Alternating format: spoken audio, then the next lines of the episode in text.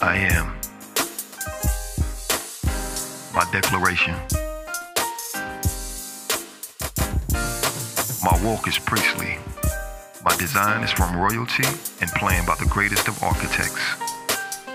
My thought patterns are connected to the highest form of mathematics. I am from nowhere and everywhere, and I yield not to that which is beneath me, but I marvel at that which I create. My flesh is finite, but my spirit resonates in the ethers of the atmosphere, and I am given powers by the cosmos. I walk among the stars, and I sit with the clouds.